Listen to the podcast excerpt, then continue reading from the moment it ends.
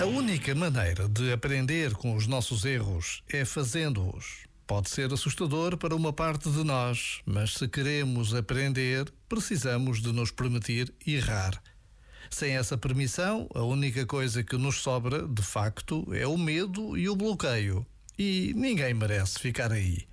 É claro que jogar sempre pelo seguro pode, por um tempo, garantir uma certa tranquilidade.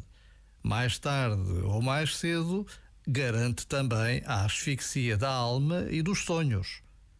Já agora, vale a pena pensar nisto. Este momento está disponível em podcast no site e na app.